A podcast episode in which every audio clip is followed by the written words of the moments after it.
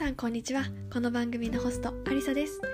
この番組 The Way I Am では自分らしく生きたいと思う女性を応援するためにマインドセットや自己理解を通して日々の生活を少しずつ変えていく。そして理想の自分に近づいていくためのヒントを私の経験と一緒にお送りしていきます。なりたい自分をイメージして今一緒に一歩踏み出しましょう。それでは始まります。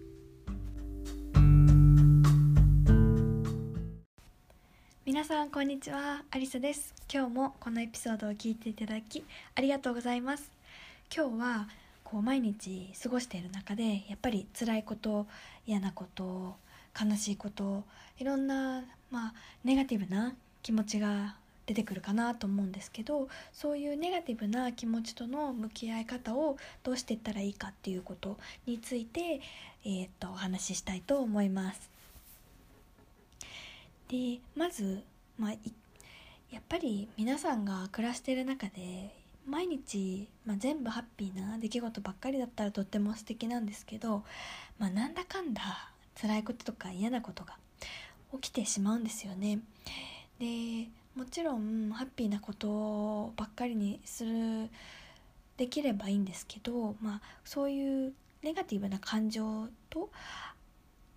が来た時にどうやって向き合って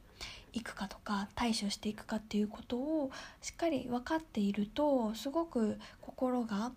あの気持ちが楽になれると思うので是非私は大丈夫とかこうなんとか我慢すればいいっていうふうに思うんではなくってちょっと違う方法でアプローチしてみてほしいなと思っています。でこれからだいたい4つのあのどうやって乗り切るか作戦をお話ししたいと思います。でまず1つ目。まずはちょっとそのネガティブな気持ちを認めるっていう。認めることですねまず。まず認めることをやってもやったらいいかなっていうふうに思っています。で認めるっていうのはまあこうネガティブな感情とか、まあ辛いこと嫌なことが起こった時に、まあ、そうだよねこういうこともあるよね。そういう日もあるよねって辛いっていう自分が思う気持ちをこう無理やりいやこういうふうに思ったらダメだっていうふうに抑え込むんではなくってそういう日もあるよねっていうふうにまず認めてあげることが大切なことだと思ってます。例えばこう仕事が全然思い通りに進まないとかうまくいかないとかってあると思うんですけど、まあ、そういう日もあるし、まあ、そういう系うんそういう業務もあるよねって。まあじゃあどうしたらいいかなって。これから考えようかなぐらいで。まずはそのあ辛いなっていう思う自分をの気持ちを認めてあげることをぜひやってほしいと思います。その次2つ目。えっ、ー、と見方を変えるっていう。で今さっき言ったその認めるっていう悲しい気持ちを認めるっていう次のステップになるんですけどまあその辛いとか苦しいって思う気持ちを今のこの気持ち、まあ、実際自分が抱えてる気持ちを違う見方をしたらどうなるんだろうっていうのをちょっと一瞬立ち止まって考えてほしいんですよね。例えばさっきの仕事が全然うまくいかないって話だと、まあ、全然うまくいかないっていう、まあ、そういう日もあったと。じゃあこの大変な辛い気持ちをどういうふうに違う考え方に持っていけるかなっていうふうにちょっと考えてもらいたくって例えばスーパーポジティブな人だったらどう考えるんだろうとかもう仕事が全然うまくいかないとかっていうのをポジティブに考えるってなると例えばこれを可能にするのが私の使命だとかこれを難しいすごく難しいと思われてきたこれをやってしまう私みたいなちょっと違う考え方をしてみて他にも例えば仕事がどんどんあれもやってくれこれもやってくれって増やされて終わらなくて辛いとかこんだけやれって言われても自分ができるのか不安で苦しいって思った時は、まあ、苦しいっていう気持ちもある。でもこれを違う考え方をしてみたらどうなるかなっていうのを少し考えてみる。そうするとあ私ならできると思ってこういうふうに頼まれたんだなとか。できるか不安っていう気持ちもあるけどやれたらすごく達成感があるんじゃないかとか。そういうふうに少し違う見方をしてみるとあ辛いって思ってたけどもしかしたらやりきったら私一歩前進したなって思えるかもってちょっとポジティブな気持ちになるとあじゃあちょっともう少しやってみようかななんてちょっと前向きになれるのかなって思っています。なのでこの見方を変えるっていうのも是非やってみてください。そして次がですね私この考え方とっても好きなんですけどこのその悲しいネガティブな気持ちを持ったシーンを、まあ、これはドラマの3話目だっていうふうに思ってもらいたいんですよね。これは私が尊敬する人が考えている考え方で教えてもらったんですけど、まあ、その人の私の尊敬する話する方のお話もちょっとすると、まあ、彼女はこう平日に企業で働きながら他の時間を使ってスリープトレーナーとして活動されています。でどんなことをしているかっていうとこうプロのスポーツ選手の方などに対して睡眠のコンサルタントをしているんですね。どういうふうな、うん、こういう競技をやっている方だったらこういうふうな睡眠環境を作って何時に何をしてっていうのを作るそれをルーチン化することによってそのスポーツ選手のパフォーマンスを上げるっていうコンサルタントをしています。でさっき言ったように彼女は平日にあの企業で働きながらそれを自分の活動としてやってるんですね。で彼女が活動する上でやっぱりうんスポーツ選手狙ってるんでしょとかそういう嫌味を言われたりだとかあなたになんてできるわけないとか言われたりやっぱり辛い経験をいろんなことを言われて辛い気持ちだったりを味わってるっていうふうに言ってくれました。ででもそんな時どういうふうに考えているんですか？っていうふうに聞いたらこんなふうに考えてるって言ってました。私はこうドラマの主役でこうこの嫌な出来事だったり嫌味はこうドラマに必要なエッセンスだと。でこのドラマの最終話にこう主人公が頑張ってハッピーになれるようにいろんなことを乗り越えるのと同じように私もこの第3話第4話のこう難しいシーンを乗り切ってみせると思って頑張っているっていうことでした。これこの考え方聞いた時にああなるほどと思ってすごく納得したと同時にすごく好きな考え方だなっていうふうに私は思いました。で皆さんいろんなドラマ見ると思うんですけどドラマってこう10話とかまあ十何話があの何て言うんですかね。あの1話じゃ終わらないと思うんですよね。いろんな回を積み重ねて最終話があるっていう感じになると思うんですけど、まあ、そのどんなドラマでも大体こう最初から最後まで全部ハッピーストーリーっていうことではあんまりなくって、まあ、ドラマのこの中盤にかけてなんかすごくあの大きな事件が起きたり悲しい出来事が起きたりちょっと難しいことなんが主人公を襲ったりいろんなことがあると思うんですよね。そういうふうに、うん、あの全部が全部ハッピーな話じゃなくて、まあ、あの間人生と一緒でドラマのこう中盤にはいろんなことが起こるんだとあ分かりやすいなと思ってすごくいい考え方だなって思いました。でこの考え方のポイントは2つあるかなっていうふうに私は思っていてまずこう自分をこうドラマの主役としてちょっと第三者目線で客観的に見るっていう考えもあるのかなっていうふうに思ってます。でこれの効果としてはこう自分をあえてこうドラマの主役っていうちょっと自分から話してみることでこう少し冷静になれる効果があるのかなっていうふうに思いますでやっぱり何事も全部思い通りに綺麗にはいかないけど、うん、こういう時どうしたらいいんだろうとかちょっと自分が離れてみることで落ち着いて違う考えを持ったりだとか行動が取れるのかなっていうふうに思います。でもう一つのポイントとしてはこうストーリー性を持たせることが自分の人生にの長いスパンにとって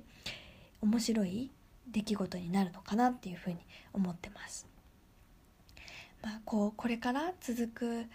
自分の続く人生の中でこう振り返った時にああんなこともあったなこんなこともあったなってこう振り返った時にエピソードとしてあったらきっと面白いんじゃないかなって思ってどんなこううまくやり過ごして平坦な人生よりもいろんなことに挑戦してこういろんなくねくねした道を回り歩きながら歩んできた人生はこう振り返ったらあんなこともあってこんなこともあってでも乗り越えて今があるってそういうふうに思えるんじゃないかなっていうふうに思ったのでこの自分をこうドラマの主人公に見立ててそして困難なことをあまだまだ私はドラマの3話目だと最終話に向けてもっともっと頑張っていくんだいうふうに思うのはすごくいい作戦なのかなっていうふうに思います。なのでちょっと是非皆さんもやってみてくださいそして最後の4つ目なんですけどこれちょっとあの私がたまにやってる面白いことなんですけど実況中継をするっていうな何それっていう風に思うかもしれないんですけどたまにこう私焦ったりパニックになることがあるんですねこう辛いこととか嫌なことがネガティブな気持ちがこうドワーッと溢れてきて自分でもこの感情どう処理してあげたらいいかわからないってちょっとパニックになりかけるんですけどそんな時に私が使う手法です。でどんな風にやるかっていうと例えばこう大事なこう仕事で大事なミーティングがあるのにこの資料のデータを消してしまったとかどうしようって私どうしようってちょっとパニックになっちゃうんですけどそういう時は私頭の中でこう言います。さすがにちょっと口に出すと怪しいんで頭の中だけですけど例えばこんな感じです。おーっとアリサ選手誤ってデータを消してしまった模様です。果たしてこの状況に対してどうするのか。おっとまずはフォルダの復旧にかかるようです。そして Excel データを復旧させておーっと見つからないさ。あ次はどうするのか。みたいな。ちょっと音声出すと少し恥ずかしいんですけど頭の中で私こんなことやってます。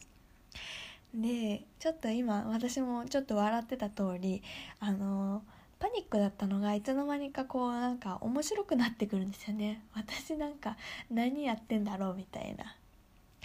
このじで面白くなってくるのと同時にこう少し自分を第三者目線で見れるんですよね。でさっきのドラマの主人公の話と一緒で自分を少し客観的に見るとあの冷静になれるっていうのがあるんですよね。さっきもこうなんか自分のことをちょっと実況中継するアナウンサーになりきっておっとミスをしました。しかしどうするのか？みたいな。こうドラマチックに実況中継の方って言うじゃないですか。だからそれを自分にもやってあげてあのちょっと冷静になるチャンスをあげる。で自然とこれあの自分で何やってんだろうっておかしくなってくるので自然と少し落ち着けます。なのでこうなんか苦しかったりネガティブな感情が湧き上がってもうなんか涙が溢れそうになってパニックになっちゃうっていう時は是非この実況中継を自分の頭の中でやってみてください。もしかしたらこれお子さんとかにもいいのかもしれないです。なんかこうあれがあれができないこれができないうわーってなってる子に対してちょっと実況中継したらお子さんも笑ってくれるんじゃないかなって今ふと思ったのでもしよかったらやってみてください。で最後に今までこうお話ししてきた4つの、あの向き合い方の手法をもう一回おさらいすると1つ目はまずそのネガティブにわい悲しいとか苦しいとか辛いっていう気持ちをまず自分が認めてあげることまそういう感情も湧き上がってくるし毎日全部全部がこう思い通りに進まない時もあるよねってまず認めてあげてください。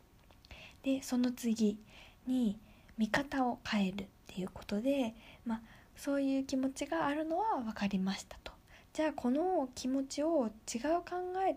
方として見てみたらどういう風になるんだろうと思って少し冷静に、別の角度からその現実を見てみる。